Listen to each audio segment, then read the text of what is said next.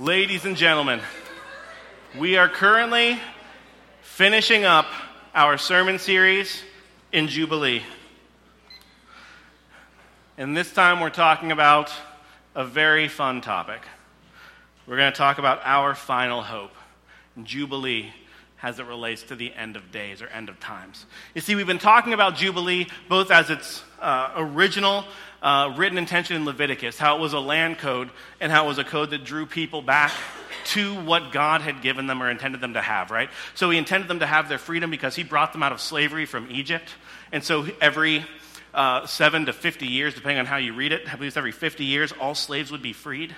And also the land would be renewed every 50 years and brought back to its original owners, the ones that God had originally given it to.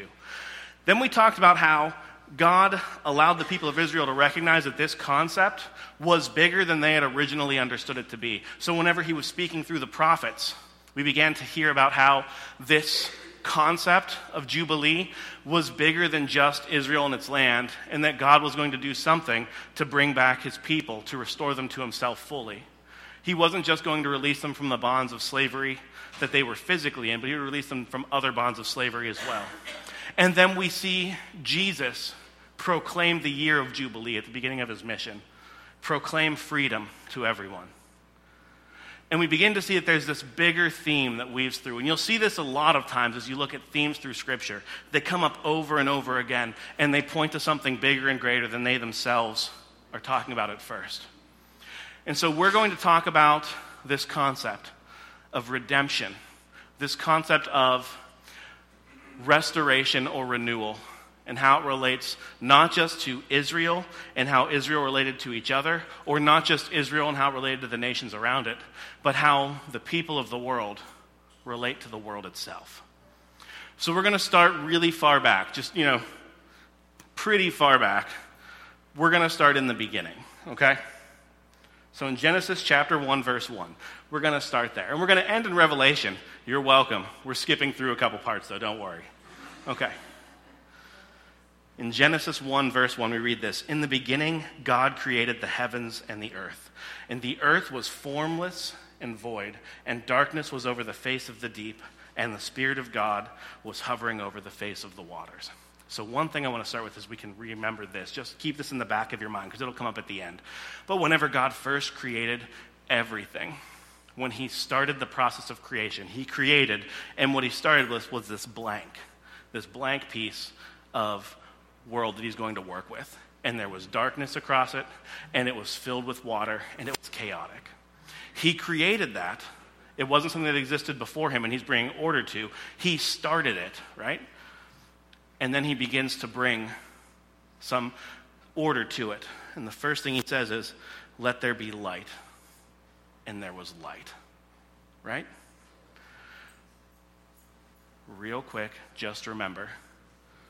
It started out dark, and it started out with the deep or the sea and covering everything. And as God creates, he brings order to this beginning thing that he had made. And so he brings order by bringing light out of the darkness. He brings order by bringing land out of the sea. He brings order by placing the sun and the moon to create day and night. He starts adding in animals and plants and things of that nature. And then he creates people, and he places us into this garden, right? So we see this God bringing together into existence everything, and then from that lump of what he had made, he brings order and creates something beautiful. An image that could be seen is, have you seen a person working at a potter's wheel with a blank lump of clay? So there's like just this big round table that just spins really fast, and there's just this big pad of clay just sitting on it. God created the clay in that shapeless form, and then he molded it into what he wanted it to look like, right? Then this happens. He creates man. He says, let us make man in our own likeness, and let them have dominion over the fish of the sea, and over the birds of the heavens, and over the livestock, and over all of the earth, and over every creeping thing that creeps on the earth. So God created man in his own image. In the image of God, he created him. Male and female, he created them. And God blessed them. And God said to them, be fruitful and multiply and fill the earth and subdue it, and have dominion over the fish of the sea and over the birds of the heavens and over every living thing that moves on the earth. And God said, behold, I have given you every plant yielding seed that is on the face of the earth and every tree with seed in its fruit. You shall have them for food. And to every beast of the earth, and to every bird of the heavens, and to everything that creeps on the earth, everything that has breath of life, I have given every green plant for food. And it was so. And God saw everything he had made, and behold, it was very good. And there was evening and there was morning the sixth day. So the final thing God creates is us. And he gives us dominion or rule over the entire world. He says, I have created this and made it, and it is yours to care for. Go forth and fill it, be fruitful and multiply in it, subdue it, and take it. It is yours, right? And we had it for like what seems like 30 seconds. Then we went and messed it up, right? As we as people are wont to do, give me something pretty, within 4 or 5 days I break it. Hence why I'm not allowed to get new phones every year, because I would just ruin them right away. Anywho, we mess this world up. We sin, right? We disobey a direct call from God. We rebel against him in our hearts. And in doing so, we bring some broken stuff into this world. Let's read about some of that broken stuff real quick. In chapter 3, verse 14 of Genesis, these are the curses that God proclaims happened because of our sin and our fall. First, he speaks to the serpent, because you have done this, cursed are you above all livestock and above all beasts of the field, and on your belly you shall go, and dust you shall eat all the days of your life. And I will put enmity between you and the woman, between your offspring and hers. He shall bruise your head, and you shall bruise his heel. To the woman he said, I will surely multiply your pain in childbirth. In pain you shall bring forth children. Your desire shall be contrary to your husband, and he shall rule over you. And to Adam he said, because you have listened to the voice of your wife and have eaten of the tree of which I commanded you, you shall not eat. Cursed is the ground because of you. In pain you shall eat it all the days of your life. Thorns and thistles it shall bring forth for you, and you shall eat the plants of the field. By the sweat of your face you shall eat bread till you return to the ground, for out of it you were taken, for you are dust, and to dust you shall return. The man called his wife's name Eve because she was the mother of all living. And the Lord God made for Adam and his wife garments of skin and clothed them. Then the Lord God said, behold, the man has become like one of us, knowing good and evil. Now lest he reach out his hand and also take the tree of life and eat and live forever. Therefore the Lord God sent him out of the Garden of Eden to work the ground from which he was taken. He drove out the man, and at the east of the Garden of Eden, he placed a cherubim and a flaming sword that turned every way to guard the way to the tree of life. Whew. Okay, so because of our sin, a bunch of things happen. We're going to zero in on a couple of them real quick. The first one is this. Because of what you have done, he told the man, the world or the ground is fully accursed. A curse has come upon the land because of our actions, right? The world is cursed. This is what we call the fall of the world, the brokenness of the world. And we see that he says that we will eventually die. We will return to the earth. And so death is one of the things that was caused by our sin.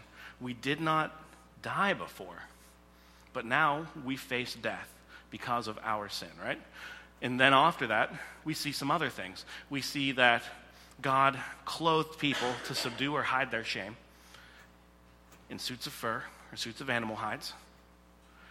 He cut them off from the tree of life, this tree that bears fruit, that grants life. And he removed them from it and said, you cannot have a place. He drove them out of Eden, this place he had prepared for them, and set up an angel to guard it so that we could not sneak our way back in. This is the result of our sin. So in Jubilee, we see a couple of things. We see that it deals with death and it deals with debt. It deals with slavery and it deals with debt, not death. It deals with slavery and it deals with debt, right? Fun story. Whenever we talk about the way that sin entangles us and holds us, there are a couple of different things that are spoken about because of it. Paul in Romans 6:23 says this, the wages of sin is death. So the debt we gain, or what we earn because of our sin, is death. This is the debt we owe, right? He also speaks about this debt in Colossians 2:14. If you want to read further on there, it says that we owe a debt because of our nature, right? In John 8:34, we hear this as well. Truly, truly, I say to you, this is Jesus speaking, everyone who practices sin is a slave to sin. So we, because of the sin that is in the world and the sin that is within us, we are enslaved to sin itself. And we owe a debt, and that debt is death because of the sin that is within us and the sin that is within the world. This is what was purchased by us in Adam, right? Now we know that whenever the year of Jubilee is proclaimed, debts are forgiven and slavery is released. But even prior to that, we know that there's this concept of a person called a kinsman redeemer, right? So a kinsman redeemer is a person who, the person who is the closest to the one who is in debt or in slavery, is allowed prior to the year of Jubilee to come forth and pay the price necessary to release someone from slavery, right? And this kinsman redeemer, as we see in Isaiah and in other portions of the prophet's writings, took on this messianic role, and this person would be willing to not just cover the slaves of their own kin. This person would become a person who, there would be a figure who was the person that the type of kinsman redeemer was pointing to, and this person would pay debt for them, they thought, for the entirety of Israel. He would cover Israel's debt and release them back to the land God had given them. And then Jesus declares it, and then we see something else. Jesus, whenever he is walking around, he begins to speak to his disciples in a certain way, and he says things like this, you have called yourselves my servants, but I call you friends and brother. Whenever people were speaking to Jesus and saying, your mother and brothers are outside, Jesus says, who are my mothers and brothers? These are my mother and my brothers sitting here with me. Jesus began to point out that his followers were his kin, were the ones that were closest to him. And then Jesus did something important, which is paid a debt on our behalf. In Colossians 2:13 and 14, it says this, and you who were dead in your trespasses and in the uncircumcision of your flesh, God made alive together with him, having forgiven all our trespasses or debts, having canceled the record of debt that stood against us with its legal demands. This he set aside, nailing it to the cross.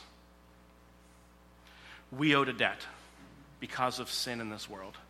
And that debt that was paid in full by Christ on the cross. Romans 6 talks about this.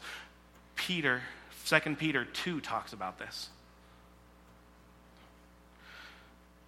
In Romans 23, again, we see that for the wages of sin is death, but the free gift of God is eternal life in Christ Jesus, our Lord. So we owe a debt of death, but we receive a gift instead from God. Life through Christ. 1 Corinthians 6:20 says this about followers of Christ. He says, you were bought or purchased at a price. A price has been paid for you. Guys, whenever we work through, we can see that slavery, as it spoke about in the Old Testament, the way that people were enslaved to each other, was horrible. But it also pointed at the fact that we ourselves are enslaved to sin, to death, and to debt. That we are indebted because of what we have done in our actions. And God showing his goodness in releasing the people of Israel from slavery, and then calling for them to release each other from slavery, and then calling for them to release their debt that they owe to each other, and then showing that he will be faithful to this call to release people from their debts and restore them from slavery, even whenever they wholly disobey him, whenever they were taken off into captivity.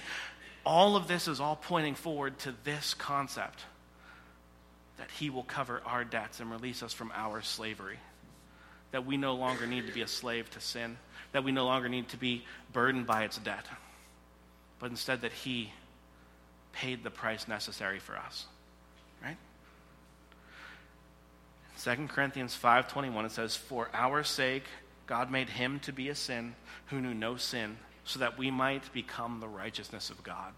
Martin Luther called this the great exchange, pointing out that he who is perfect, Christ, and who never deserved what we deserve for our lives, took upon himself what we deserve, death, so that we may gain what only he in his perfectness deserved, righteousness.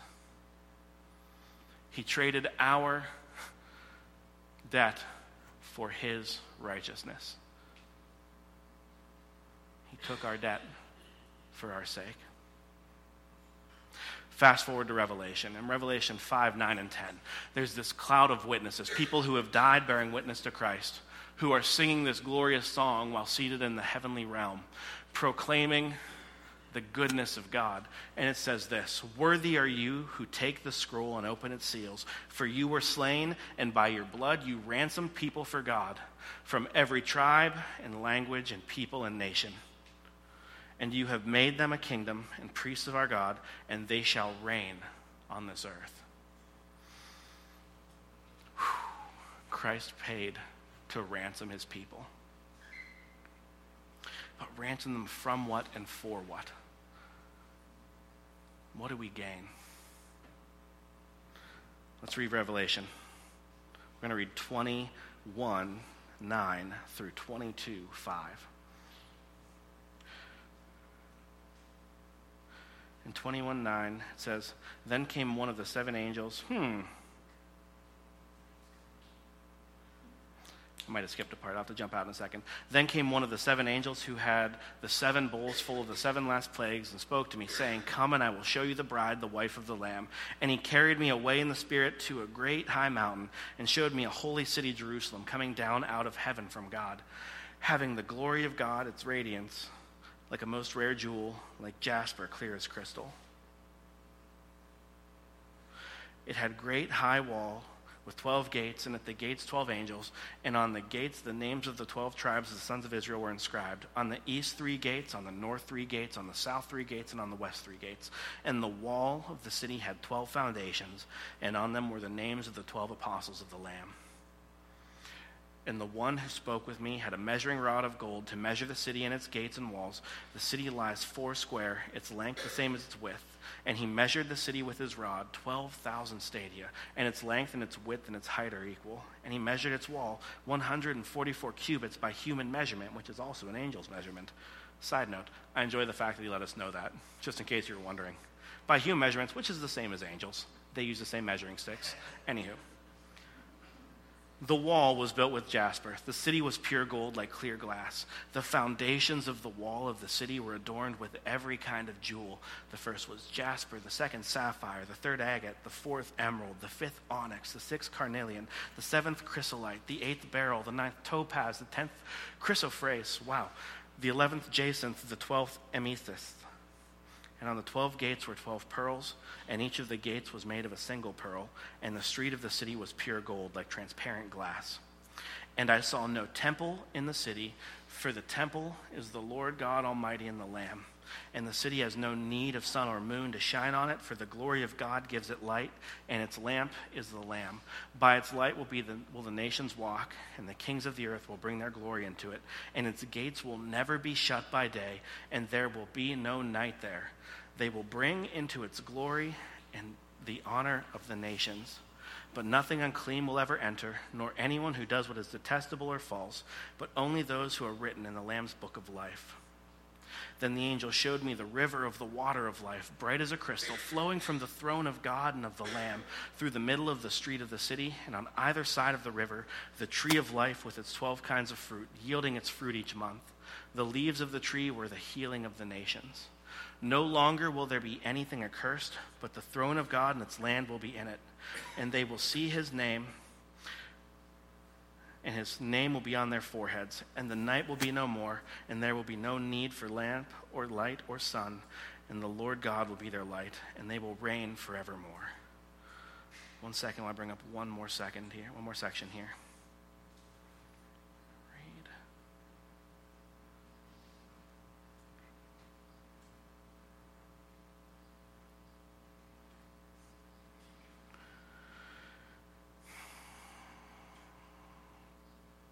In Revelation 21, the very beginning section, which I actually skipped when I started this, I'm sorry.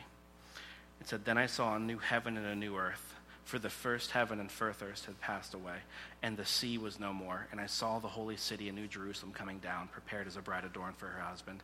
And I heard the loud voice from the throne saying, Behold, the dwelling place of God is with man. He will dwell with them. They will be his people, and God himself will be their God. He will wipe away every tear from their eyes, and death will be no more.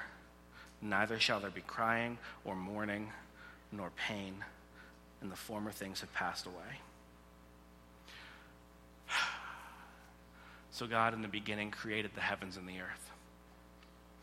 And we broke it and gained a debt and gained a slavery that we could never repay. And then Christ repaid that debt and bought us back from slavery. And our hope doesn't exist in what we're currently undergoing, but in what he's going to do in the future, which is this. And John speaks about how he sees a new heaven and new earth being created. You want to know how new he's talking about? In the beginning, God created, and darkness existed over the face of the seas, and everything was turbulent waters. The Spirit hovered over, right? In this new heaven and new earth, he says there will be no darkness whatsoever. He even says there will be no sea, which, please note, he's speaking in this way. Every time that John is talking about things he sees in the heavenly realm, he's speaking very metaphorically, right? But he's pointing out the fact that all of these things that we see as remnants of chaos and disorder will be completely wiped away. They won't exist anymore. And then we see a couple other things here. It says that there will be no curse. The curse is taken away. Where's this at?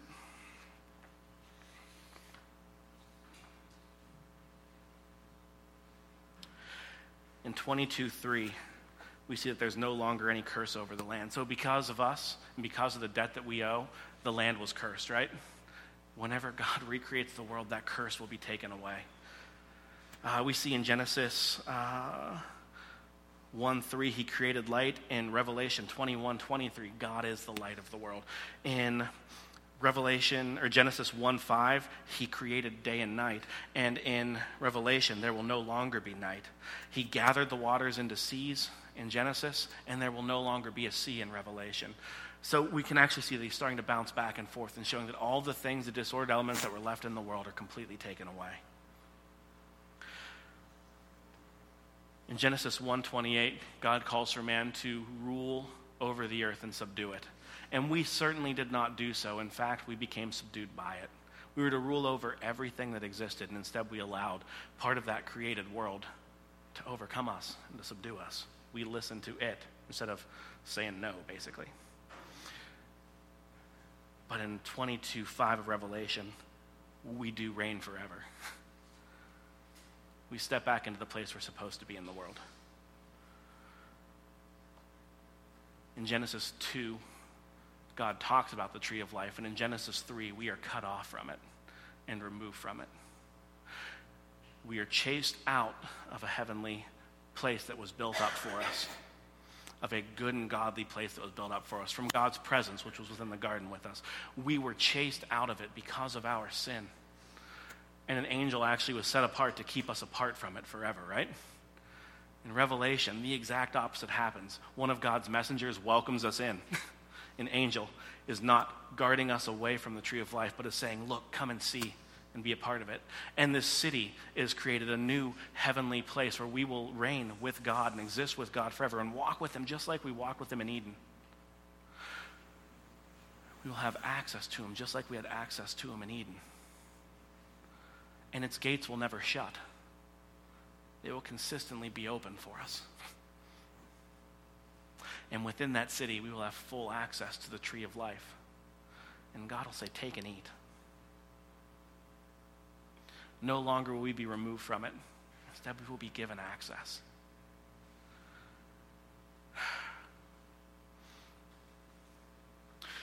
In Genesis 3:3, part of the curse, we see that we receive death because of our sin. In Revelation 21:4, we see that God is removing death forever, and death will not reign. And so while we deal with death now, we will not have to forever. because of our sin. The ground was cursed, and it brought up thorns and thistles. And it said that by the sweat of our brow and by our blood we will bring forth our food. So by pain, by suffering, by hardship, by sorrow, we will exist in this world. And who here doesn't identify with that to some extent? That by sweat, toil, and hardship, we exist today, right?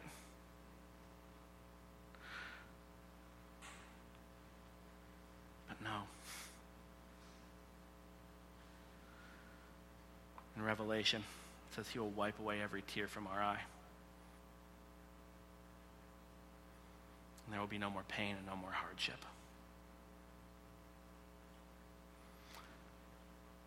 We will have full access to God again. What we see through a mirror darkly now, what we can barely catch a glimpse of because of the world we live in, we will see fully then. And it will be beautiful. No longer will we be banished from his presence, but we will be fully able to see him face to face again.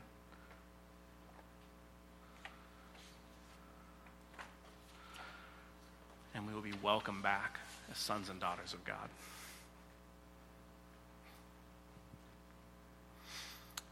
Whenever we see Jubilee, we can sometimes get caught up in thinking about the ways that it ties to our earthly significance, right?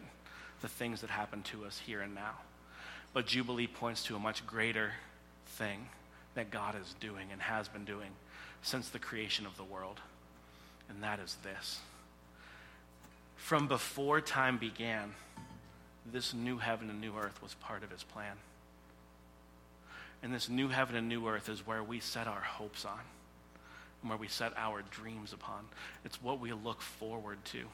Our hope is not in the here and now. Our hope is in Christ and his finished work. Whenever he will pay off fully the debt that we accrued and grant us eternal access to him and to his goodness. Sometimes as followers of Christ, we can get caught up in this thought, why, oh Lord, is the world like this now? Why am I stuck in my sin? Why am I mired in death and depravity? Why, Lord, do I see death? And why does it hurt so much?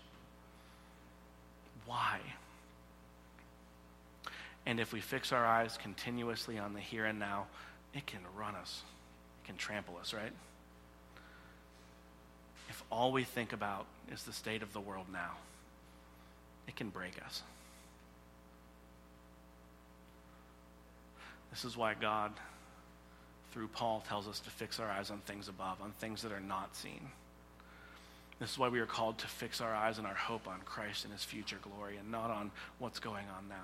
This is because his future is glorious, ladies and gentlemen. And whenever we can see what we are destined for, it can free us to live accordingly how we're supposed to today. Oh, what's his name? Goodness. Very famous preacher.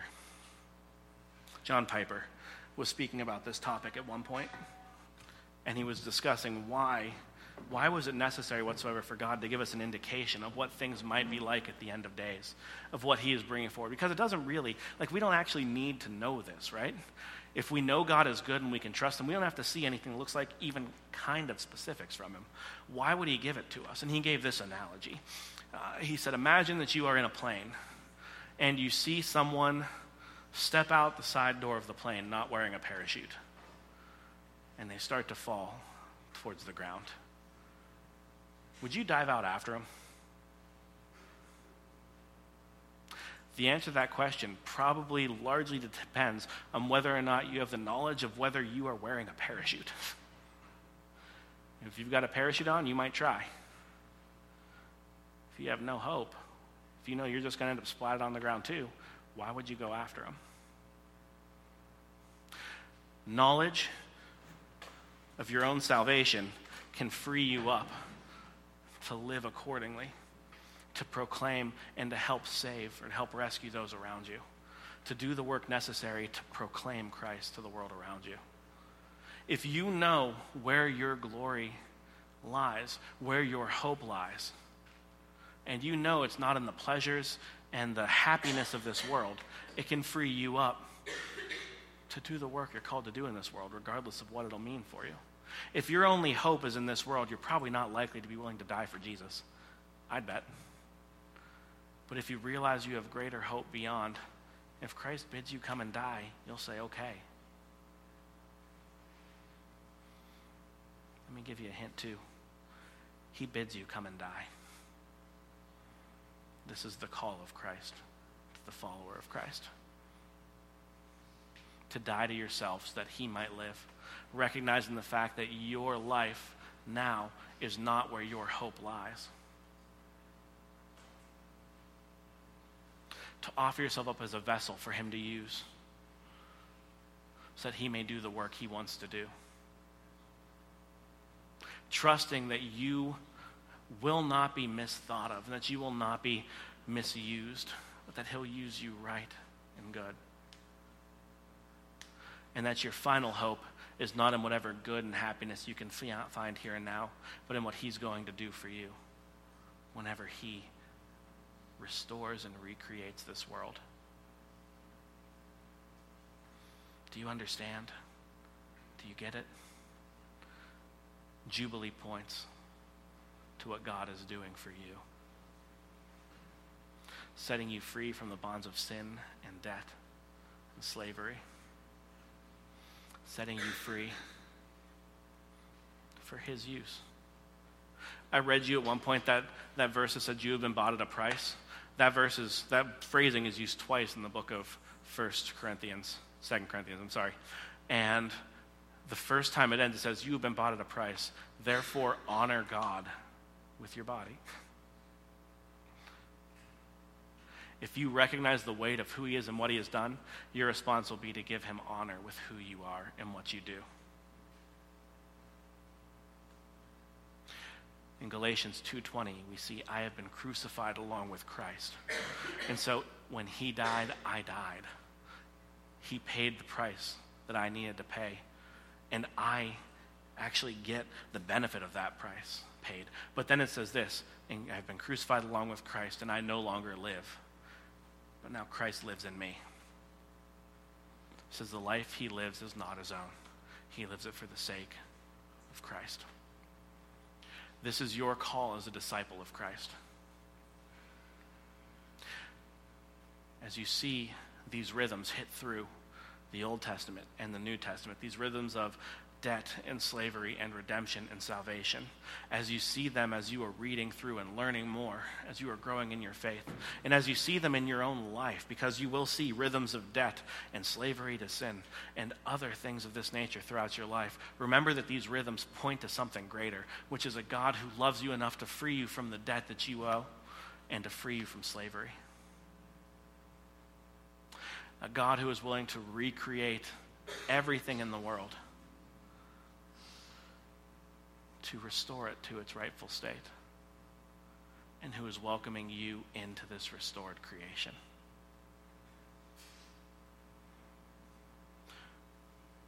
Any questions? As we end this sermon series on Jubilee, I want us to remember this. Our kin, our brother, our father, our groom, whenever we consider the fact that we're considered the bride of Christ, paid the ultimate debt off for us so that we might have a restored relationship with him. This is how much he loves you.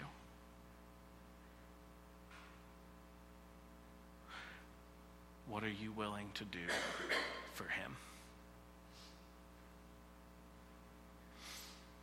My thought, remember to say thank you.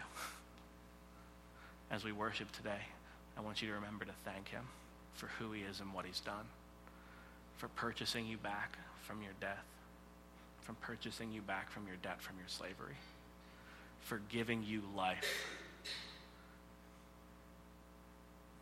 and for making you anew. Thank him for his great love. Let's pray. Lord Jesus, we thank you. Father, you have paid a debt that we could never repay, so that we could earn what we could never earn, so that we could have a restored relationship with you. Father, I cannot begin to express just how good and holy and righteous you are. Lord, I pray that as we worship you today, may we remember who you are and what you've done. May we thank you from the bottom of our hearts for that debt you paid off for us. Father, if there are any here who do not know or have not until this moment understood just what you've done for them, Lord God, may you allow them to be your child.